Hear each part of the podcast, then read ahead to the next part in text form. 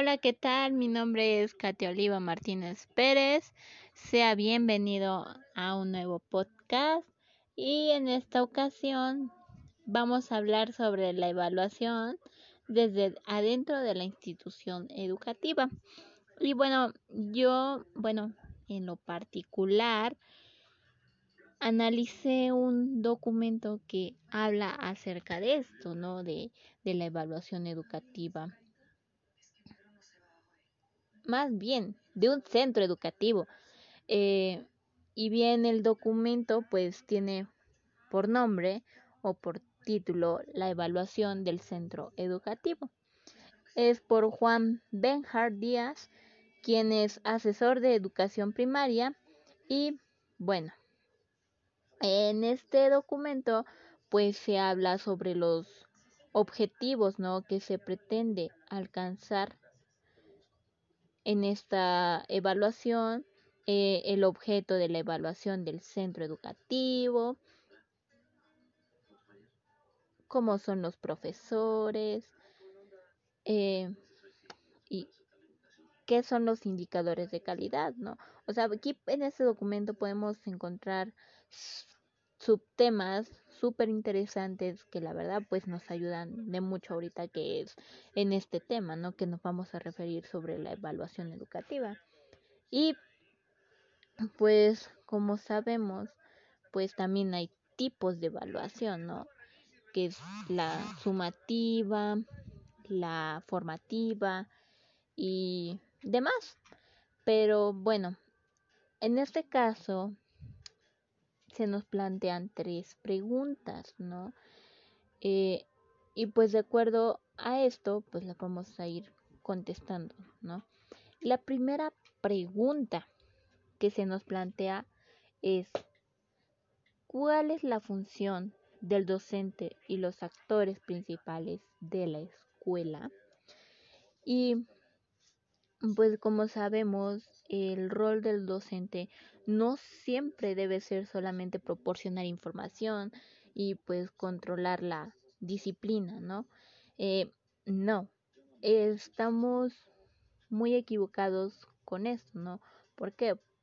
Porque él tiene que ser un mediador entre el estudiante y el ambiente o en el contexto que se está, ¿no?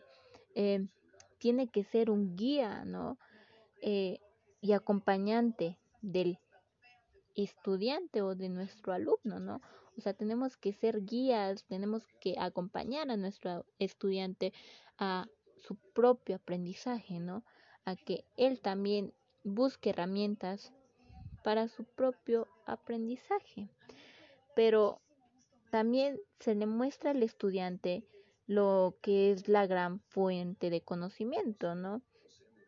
Y pues también los actores principales de la escuela, pues tenemos en cuenta que son los estudiantes, eh, los directores, los padres de familia y bueno, los estudiantes pues es eh, lo acabamos de decir, ¿no? Pues son los encargados de su aprendizaje y buscar más allá de lo que se espera de la escuela o de la institución, o nada más de la institución, sino de del profesor también, ¿no? Los directores, ellos están para generar conciencia y conocimiento ¿no? sobre la toma de decisiones y acciones que impactarán en toda la comunidad educativa, ¿no? Eh, son los que, pues, obviamente tenemos en cuenta, tienen que prepararse para jugar el rol administrativo que pues les corresponde, ¿no? O sea, son más bien los encargados de la escuela, o sea, de llevar bien la escuela, la institución educativa. Y pues los padres de familia, pues son quienes tienen que apoyar y ayudar a sus hijos en este proceso, ¿no? Porque también ellos son una herramienta fundamental en esto. Y bien, eh, una aquí tenemos la segunda pregunta que es súper interesante y dice así, ¿se debe aprobar o aprender? ¿Por qué? Y pues honestamente es algo que se ha oído hablar, ¿no? Por lo general, ya que pues se ha venido manejando a lo largo de todo este curso eh, que pues suceden cosas más importantes fuera de la escuela, ¿no? Y estas cosas realmente no se aprenden en la escuela, sino pues en la vida. O sea, esto sucede pues por el mismo sistema educativo, o sea, que se está manejando, o sea, realmente no estamos manejando un sistema educativo en el cual pues el alumno esté conforme, esté cómodo, no. El sistema educativo pues solamente eh, está volviendo competitivos, ¿no?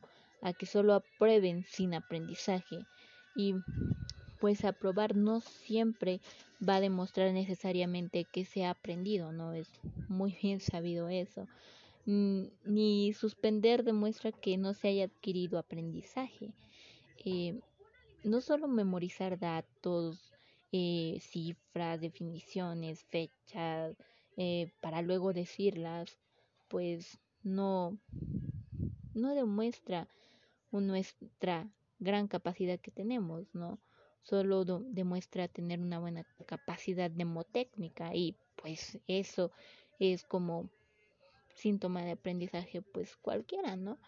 Entonces, para esto se tendría que cambiar este sistema educativo, ¿no? De decir, no, pues mi alumno tiene que aprender, o sea, tiene que buscar su propio aprendizaje, no que esté compitiendo o que solamente apruebe por aprobar, pero sin que se lleve nada, ¿no? Entonces, pues no, tenemos que cambiar nosotros también como alumnos y también como docentes, ¿no? O sea, tenemos que ver esas estrategias y metodologías para llevar eso a nuestros alumnos. Y Bien, pasamos a la tercera pregunta que nos dice así. Lo que se evalúa al estudiante es objetivo y por qué. Y se podría decir que, pues en ocasiones lo que se le evalúa al alumno, pues puede ser objetiva. Pues sí, porque eh, ciertos rasgos o ciertos criterios que se evalúan, pues sí son los correctos, ¿no?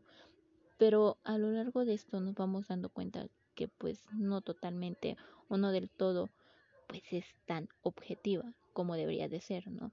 Eh, no es como que digas, ay, es que pues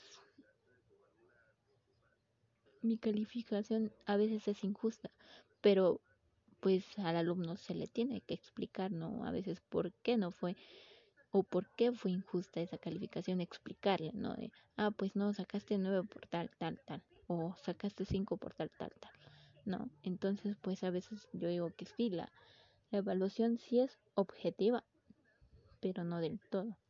Entonces, eh, como lo mencionaba, se necesitan armar nuevas estrategias y metodologías para que pues esto se llegue a cumplir quizás en la próxima evaluación o sí, en la que lleguen a tener. Y pues bueno, eh, esto fue todo por el podcast. Espero que haya sido de su agrado y pues muchas gracias. Que tenga excelente día.